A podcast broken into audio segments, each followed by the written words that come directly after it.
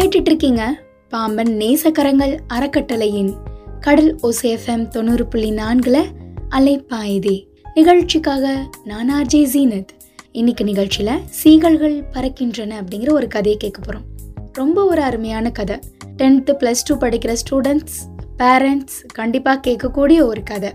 கதைக்குள்ள போயிடுமா என்னோட லைஃப்லேயும் சில விஷயங்கள் இந்த கதையோட பொருந்தி போகும் அப்படின்னு நினைக்கிறேன். ஏன்னா எனக்கு மேக்ஸ்னா பிடிக்காது. மேக்ஸ் யாரா கண்டுபிடிச்சா அப்படின்லாம் ஃபீல் ஆகும். அந்த மாதிரி தான் கணக்கு புத்தகம் நோட்டோட உட்காந்தான் கோபி. வகுப்பறை அவனோட கிளாஸ் ரூம் கண்களுக்குள்ள ட்ராக்னமேட்ரி அல்ஜிப்ராவா வந்துட்டு போச்சு. ஐயோ இதெல்லாம் யார் கண்டுபிடிச்சாங்க அப்படின்னு இருந்துச்சு அவனுக்கு. ஐரோப்பியக்காரவங்க கண்டுபிடிச்சாங்களா? இல்ல இங்கிலீஷ்காரவங்க கண்டுபிடிச்சாங்களா? கண்டிப்பா இந்தியர்கள் யாரும் கண்டுபிடிச்சிருக்க மாட்டாங்க அப்படின்னு நினைச்சான். இந்த மாதிரி வணிக மனம் கொண்டவர்கள் கிடையாது இந்தியர்கள்.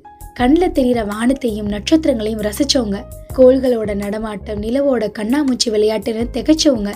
இப்படி மேட்ரிக்ஸ் அல்ஜிப்ரா டைமென்ஷன் ஜாமெண்ட்ரின்னு மண்டே வீணா உடச்சிக்கிறவங்க கிடையாது. இங்கேயும் அங்கேயும் பார்த்துக்கிட்டே வந்து பக்கத்தில் உட்காந்தாங்க அம்மா. கோபி அடுத்த வருஷம் நீ ப்ளஸ் டூ ரொம்ப கவனமாக படிக்கணும்டா. அதை செய்கிறியா அப்படின்னாங்க அம்மா. ஐயோ அம்மா நீ வேற.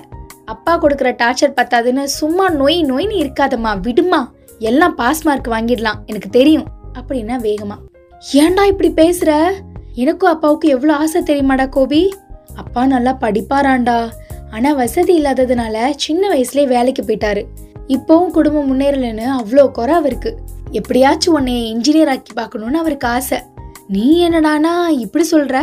பாஸ் மார்க் வாங்குறேன்னு. உன்னைய எப்படியாச்சும் இன்ஜினியர் ஆக்கி பார்க்கணும்னு அப்பாவுக்கு ஆசைடா. நீ என்னடா பாஸ் மார்க் வாங்குறேன்னு இப்படி சொல்ற? அப்படின்னு கண் கலங்கினாங்க அம்மா.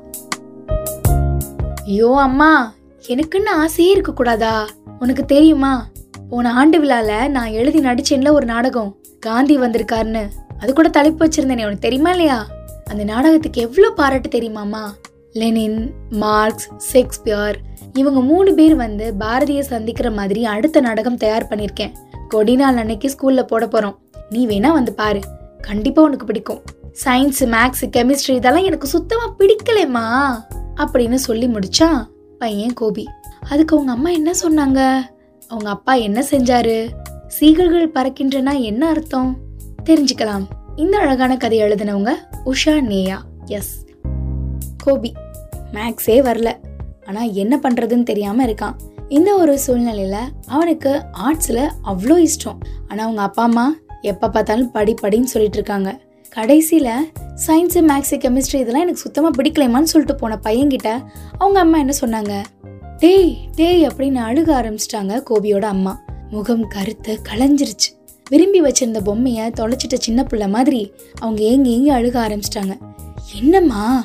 நான் என்ன குத்தமாக பண்ணுறேன் கலை தானம்மா இது உலகத்தோட முதல் உன்னதமான விஷயமா டெய்லி பாட்டு கேட்குறோம் கோலம் போடுறோம் செடி பூ மேகம்னு எல்லாத்தையும் ரசிக்கிறோம்ல. அதே நான் செய்கிறதும் எனக்கு இதுதான் விருப்பமா இருக்கு ப்ளீஸ்மா அப்பா கிட்ட நீதாம்மா சொல்லணும். எப்ப பார்த்தாலும் படி படின்னு சொல்லிக்கிட்டு இருக்கிறதா? மகனுக்கு என்ன விருப்பமோ அதை செய்ய விடலாம்ல அப்படின்னு கெஞ்சிற குரல்ல தாயோட கைப்பற்றினான் கோபி. இல்லடா கோபி அப்பா ஆசை மட்டும் இல்லடா. எனக்கும் இதுதாண்டா ஆசை. என் தாய் வீடும் கஷ்டப்பட்ட குடும்பம் தான் வாய்க்கா வரப்பு களத்து மேடு அன்னாட கூலின்னு தான் வாழ்க்கை. நம்ம குடும்பத்துக்கு நீதாண்டா ஃபர்ஸ்ட் பட்டதாரி. அதுவும் பொறியியல் பட்டதாரி. அதாங்க இன்ஜினியர் கொஞ்சம் மனசு வச்சு படிடா தங்கம் அப்படின்னு அரற்றிய அம்மாவை வெறுமையோட பார்த்தான். வாசல்ல அப்பாவோட பழைய வண்டியோட சவுண்டு கேட்டுச்சு. பரபரப்போட எந்திரிச்சாங்க அம்மா. என்ன? இன்னைக்கு சீக்கிரம் வந்துட்டாரு? அப்படி ஒன்னும் ஆளில சங்கோதர சத்தம் கூட கேட்கலையே. சரி சரி. சாயங்காலம் எங்கேயோ வெளியில பழைய நண்பர்களை பார்க்க போகணும்னு சொல்லிட்டு இருந்தாரு. அதனால பர்மிஷன் போட்டிருப்பாரு. நாடகம் வசனம் எல்லாத்தையும் மூட்டை கட்டி வச்சுட்டு ஒழுங்கா படி. சரியா கோபி? அப்படின்னு அவனோட தலையை கோதிவிட்டு சிட்டா பறந்தாங்க அம்மா. அப்பாவோட உருவம் அருகில் வந்து நிற்கிறது தெரிஞ்சிச்சு. நிமிந்து பார்த்தான். என்ன கோபி? உனக்கு கணக்கு பாடம் ரொம்ப கஷ்டமா இருக்குதா? உனக்கு டியூஷன் வைக்கணும்னு அம்மா சொல்றா? பரவாயில்லையாப்பா நாளிலேருந்தே போய்க்க என்ன? அப்படின்னு அவனோட புத்தகங்களை பார்த்துக்கிட்டே சொன்னார். இல்லைப்பா அதெல்லாம் வேணாம் நானே படிச்சுக்குவேன். என்னப்பா பணம் அதிகமாகுன்னு பார்க்குறியா அதிகம்தான். ஆனால் எனக்கே என்ன தெரியுதுப்பா. கொஞ்சம் பயிற்சி எடுத்தா போதும். கணக்கு பாடம்னாலே நிறைய போட்டு போட்டு பார்க்கணும். சரி அது என்னப்பா புத்தகம்? அப்படின்னு கீழே இருந்து கையில் எடுத்த புத்தகத்தை பார்த்தார். அப்படியே ஷாக் ஆயிட்டார். அப்படி என்ன புத்தகம்? எஸ் சீகள்கள் பறக்கின்றனங்கிற கதையை தான் கேட்டுட்டு இருக்கோம் என்னடா புக் இது? அப்படின்னு திருக்கிட்டு பார்த்தா ஜென் கதைகள் புத்தர் கதைகள் இருந்துச்சு. என்ன கதை புக்கா இதையா படிச்சிட்டு இருக்க ஏண்டா? அப்படின்னாரு அப்பா. ஏம்பா நாடகம் ஒன்று போடணும். அதுக்கு சில ரெஃபரன்ஸ் வேண்டியிருக்கு. ரொம்ப நல்லா இருக்கு இந்த கதைகள். கோபி இந்த ரெண்டு வருஷம் உன் வாழ்க்கையில் எவ்வளோ முக்கியம்னு தெரியுமா? பின்னாடி வரக்கூடிய காலத்தில் நீ என்ன கோர்ஸ் எடுக்கணும்? எந்த காலேஜில் படிக்கணும்? என்ன மாதிரி ஆளாக நீ உருவெடுக்கணும்னு தீர்மானிக்கிற காலம்டா இது. நீ புத்திசாலி. இப்படி கதை வசனம் நாடகம்னு நேரத்தை வீணடிக்கலாமா? திரும்ப வருமா இந்த காலம்லாம்? ஒழுங்கா பாடத்தை படி. மனசை செதற விடாத கோபி. அப்படியெல்லாம் இல்லைப்பா. கவலைப்படாதீங்க. நான் பொறுப்பானவன். அப்படின்னா அதை செயலில் காட்டு. சினிமா நாடகம் மண்ணாங்கட்டி எல்லாத்தையும் விட்டுட்டு ஒழுங்கா படி. உனக்கு சோறு போட போற படிப்புக்கு மரியாதை கொடுடா. புரிஞ்சுக்கோ. அப்படின்னு புக்கோட விருட்டுன்னு எந்திரிச்சாரு அப்பா. இதுலயும் மனசு போகல. கணக்கு பாடத்துல மனசு செலுத்தினான். ஆனா மனசு வானத்தோட மெல்லிய ஆரஞ்சையும் சிவப்பையும் சுற்றி வந்துச்சு. சீகல் பறவைகளுக்கு இந்த வானம் தான் ரொம்ப பிடிக்குமா? சூரியனை தொட்டுடணுங்கிற வேகத்தோட அது அவ்வளோ விரைவாக பறக்குமா? எவ்வளோ பெரிய ஆசை?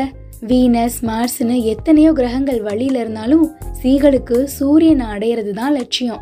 ஐயோ என்ன செய்ய போறேன்? எப்படி உணர்த்த போறேன் அப்பாவுக்கு? விளையாட்டு பிள்ளை இல்லைல்ல நான்?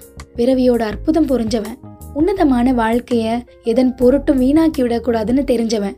பயன்மிக்க ஒரு ஜீவிதமே பூமிக்கு நாம செய்யக்கூடிய நன்றி அப்படின்னு உணர்ந்தவன். எப்படி அப்பா கிட்ட இதெல்லாம் எடுத்து சொல்வேன்? உங்களோட தன்னலமற்ற உழைப்புக்கு முன்னாடி நிபந்தனையற்ற பாசத்துக்கு முன்னாடி என்னால மௌனமா தானே நிக்க முடியுது? அப்படின்னு நினைச்சுக்கிட்டான். விடிய காலையில எழுப்பி விட்டுச்சு கோடை மலை இதோட அழகே தனிங்க. அக்னி நட்சத்திரங்கள் நிலநடுக்கோட்டு நாடுகளை பதம் பார்க்கிற கொடும் வெயில் நாட்கள்ல இப்படி சகோதரியின் அன்பு போல சடார்னு வந்து பூமியை கொஞ்சம் குளிர் வித்துட்டு போச்சு இந்த கோடை மலை கோபி! அப்படின்னு அப்பா கூப்பிட்டாரு. எந்திரிச்சான். கண்கள்ல லேசான வெப்பம். நைட்டு கணக்கு பாடத்தோட மல்லு கட்டினதுனால வந்த சிவப்பு. அப்பா அப்படின்னு எந்திரிக்க முயற்சி செஞ்சான். இருடா கண்ணு அப்படின்னு அவனோட பக்கத்துல உட்காந்து சிரிச்சாரு. முகம் ஒரு மஞ்சள் மலர் போல மாறி இருந்துச்சு. அப்பாவோட முகம் இவ்வளோ அழகாவா இருக்கும்? அப்படின்னு பார்த்தான். சாரிப்பா ராத்திரி கொஞ்சம் டைமென்ஷன் சம்ஸ் போட்டதுல களைப்பாயி தூங்கிட்டேப்பா அப்படின்னா. இதெல்லாம் இருக்கட்டும் நீ உன் நாடக பத்தி சொல்லு அப்படின்னாரு. நாடகமா? எதுப்பா? காந்தி பத்தி நாடகம் போட்டியாமே அம்மா கிட்ட சொன்னேல அதுல சுவாரஸ்யமா ஏதாவது சொல்லு? ஹா சொல்றேன்பா அப்படின்னு அவனோட அந்த நாடகத்துல இருக்கிற சுவாரஸ்யமான விஷயத்த சொன்னான் கோபி. சீகல் பறவை பத்தி சொன்னாங்க இல்லையா? சீகல் பறவைகளுக்கு இந்த வானம் ரொம்ப பிடிக்குமா? சூரியனை தொட்டணுங்கிற வேகத்தோட அது அவ்வளோ வேகமா பறக்குமா? ஆமா அதான் சீகல்கள் பறக்கின்றன. பட் இப்போ நம்ம வேற விஷயம் தெரிஞ்சிட்டு இருக்கோம் கோபி தூங்கி எந்திரிச்சு உட்கார்ந்ததும் அவங்க அப்பா அழகான முகத்தோட ஏதோ நாடகமாமே சொல்லு அப்படின்னு கேக்குறாரு. உடனே தன்னோட நாடகத்துல இருக்கக்கூடிய சுவாரஸ்யமான விஷயத்த அவன் சொல்ல போறான். ஹா சொல்றேன்பா காந்தி ஒரு சமயம் மைசூர்ல தங்கியிருந்தாராம். காங்கிரஸ் கூட்டம் முடிஞ்சதும் நண்பர் ஒருத்தர் வந்து பாபுஜி எங்க பக்கத்துல தான் ஜோக்கருவி இருக்கு ஆசியாவிலேயே மிகப்பெரிய அருவி. வாங்க போய் பார்க்கலாம்னு சொன்னாராம். சிரிச்சுக்கிட்டே என்னது பெரிய அருவியா? அதை விட பெரிய அருவிய? நான் பார்த்திருக்கேன்னு சொன்னாராம். நண்பர் திகச்சு போய் அது எப்படி? ஆயிரம் அடி விழுகிற அருவியை விட பெரிய அருவியை நீங்க பார்த்துருக்க முடியும்னு? அந்த நண்பர் கேட்டாராம். அதுக்கு வானத்துல இருந்து கொட்டுற மலையை சொன்னேன் அதை விட பெரிய அருவி இருக்குதா என்ன? அப்படின்னு கேட்டாராம் காந்திஜி. ஆடியன்ஸ் இதை ரொம்ப ரசிச்சாங்கப்பா. ஒரே கைத்தட்டு. தமிழ் டீச்சர் வச்சலா மேடம் எனக்கு கை கொடுத்து பாராட்டினாங்கப்பா. அப்படின்னா அவனை அணைச்சு முத்தமிட்டாரு அப்பா. சரிடா கண்ணு. நீ தொடர்ந்து நாடகம் எழுது. உனக்கு என்ன ஆசையோ அதையும் விடாமல் செய். பாடத்தில் தலையை ரொம்ப உடச்சிக்காம ஜஸ்ட் பாஸ் மார்க்காவது வாங்கிடு. போதும். சரியா? அப்படின்னாரு மென்மையா. அப்பா அப்படின்னா என்ன சொல்றாரு? இது ஒன்றும் கனவில்லையே. அப்பாவா அப்படி பேசுறாரு? அப்படின்னு தன்னை தானே கிள்ளி பார்த்துக்கிட்டான்.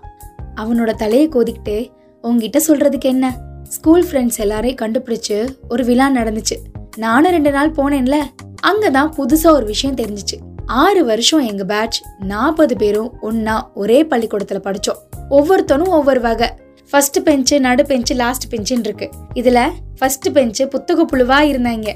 மொதல் அஞ்சு இடத்துக்குள்ள வந்துருவாங்க. அந்த நடுவரிசை இருக்காங்கல்ல அவங்க அறுபதுல இருந்து எழுபது சதவீதம் வாங்குற பசங்க. அந்த கடைசி பெஞ்சு இப்படி அப்படின்னு சந்தேக கேஸ் தான். பாஸும் ஆகலாம் ஃபெயிலும் ஆகலாம். இதுல எல்லாரையும் எல்லாருக்கும் தெரியும். இப்ப முப்பது வருஷத்துக்கு அப்புறமா நாங்க சந்திச்சப்போ எங்களுக்கு சந்தோஷமும் அதிர்ச்சிகளும் கிடைச்சிச்சு. ஃபர்ஸ்ட் வரிசை பாலகிருஷ்ணன் ஏதாவது காலேஜில் பிரின்சிபலாவோ தலைமை ப்ரொஃபஸராவோ இருப்பான்னு நினச்சோம். அவன் போலீஸ் துறையில் அதிகாரியாக இருக்கான். அவன் பக்கத்தில் தொண்ணூறு சதவீதம் வாங்கின அனந்த் இருக்கான்ல அவன் ப்ரைவேட் கம்பெனியில் மேனேஜராக இருக்கான். கடைசி பெஞ்சில் அப்போவே பனைமர உயரத்தில் இருந்த தியாகு உடற்பயிற்சி இயக்குனராக இருப்பான்னு நினச்சேன். ஆனால் அவன் மிலிட்டரியில் ஒரு பயிற்சியாளராக இருக்கான். எப்பவும் ரன்னிங் உடற்பயிற்சி இருந்த லூர்து வாலிபால் வீரனாக இருப்பான்னு பார்த்தா கோர்ட்டில் ஒரு குமாஸ்தாவாயிட்டான். ஆனால் இந்த நடுநிலை பெஞ்ச் ஆட்கள் இருக்காங்களே அவங்க தான் எங்களை ஆச்சரியப்படுத்திட்டாங்க. அப்படின்னு தொண்டையை கணிச்சு நிதானமாக தொடர்ந்தார். நடுவரிசை பசங்க தான் நம்ப முடியாமல் பெரிய இடங்கள்ல இருக்காங்கடா கோபி. சம்பத்துன்னு சொல்வேன்ல அவன் மைக்ரோபயாலஜி படித்து அமெரிக்காவில் லாஸ் வேக்காஸில் இருக்கக்கூடிய பல்கலைக்கழகத்தில் தலைமை ப்ரொஃபஸர் ஆகியிருக்கான். வேம்புன்னு ஒரு பையன் எம் சேனல் இருக்குல்ல அதில் கிரியேட்டிவ் தலைமையா? மஜித்னு ஒருத்தன் ஐஸ் கட்டிகள் தயாரிக்கிற பெரிய தொழிற்சாலைகளுக்கு அவன் தான் தலைவன். அப்புறம் வாசுதேவன் ஆஸ்திரேலியாவில் ரேடியோ ஒன்று ஆரம்பிச்சு பெரிய ஹிட் ஆகி ஃபர்ஸ்ட் இடத்துல இருக்கானா. இவங்க எல்லாருமே தன்னோட மனசுக்கு என்ன விருப்பமோ அதுக்கு முதலிடம் கொடுத்தவங்கடா குபி. அந்த ஒன்றை உள்ளேயே போற்றி வச்சு காலம் கனியும் போது மெல்ல மெல்ல நடைமுறைக்கு எடுத்துட்டு வந்து ஜெயிச்சவங்க. முதல் வரிசை மாதிரி படிப்புலயே மூழ்கி எந்திரமாவும் ஆகல. கடைசி வரிசை மாதிரி கல்வியை அலட்சியப்படுத்தவும் இல்லை. கௌரவமாக பாஸ் பண்ணி வெளியில் வந்து தங்களோட கனவுகளுக்காக உழைச்சி இப்போ மகிழ்ச்சியாக வெற்றியாக வாழ்கிறாங்க எனக்கு அவ்வளோ பெருமையாக இருந்துச்சுடா கோபி. என்னோட ஃப்ரெண்ட்ஸ் எல்லாம் பார்க்கும்போது அப்படின்னார். அவனை அணைச்சு முத்தமிட்டு உன்னோட கனவை ஆக்கப்பூர்வமாக நடைமுறைப்படுத்து. சின்ன சின்ன காலடிகளால் துவங்க. முடிஞ்ச வர பாடங்களை நல்லா படி. தொண்ணூறுலேருந்து தொண்ணூத்தஞ்சு சதவீதம்னு உயிரை விட வேண்டாம் அடுத்த வருஷம் முடிவில் இன்னும் தெளிவு வந்திருக்கும். வேகமாக வரும். பார்த்துக்கலாம் சரியா கண்ணு? அப்பாவோட கைகளில் முகத்தை பதிச்சு ஆனந்தமாக கண்ணீர் விட்டபடி சிரித்து தலையாட்டினான் சீகல் பறவைகள் உயிரே பறந்துக்கிட்டு இருந்துச்சு. எப்படியும் அது நினைக்கிற சூரியனை அது தொட்டுடும். ச என்ன ஒரு அருமையான கதைல? நம்மளுக்குள்ளே இருக்கக்கூடிய ஆர்வத்தை வெளியே கொண்டு வந்து அதை நனவாக்குற குடும்பம் எந்த மாணவனுக்கும் மாணவிக்கு கிடைக்குதோ அவங்க வாழ்க்கையில பெரிய இடத்துக்கு வருவாங்க. கண்டிப்பா. என்ன? நான் சொல்றது சரிதானே? கண்டிப்பா இன்னைக்கு கதை உங்களுக்கு பிடிச்சிருக்கும்னு நினைக்கிறேன். சீகல்கள் பறக்க தான் செய்யுது. எனக்கும் ஆசைதான் சீகல் மாதிரி பறக்கணும்னு. கண்டிப்பா ஒரு நாள் நானும் பறப்பேன் அப்படிங்கறத சொல்லிட்டு இதோட நானும் கிளம்புறேன். உங்க வீட்டில் இருக்கிற சீகல்களையும் பறக்க விடுங்க. சரியா? ஐ மீன் அவங்க கனவுகளோட அவங்க லட்சியத்தை அடையணும்னு பறக்க விடுங்க. மீண்டும் அடுத்த அலைப்பாய்தி நிகழ்ச்சியில சந்திக்கலாம். தொடர்ந்து இணைஞ்சிருங்க. இது நம்ம கடல் ஓசி எஃப்எம் தொண்ணூறு புள்ளி நான்கு.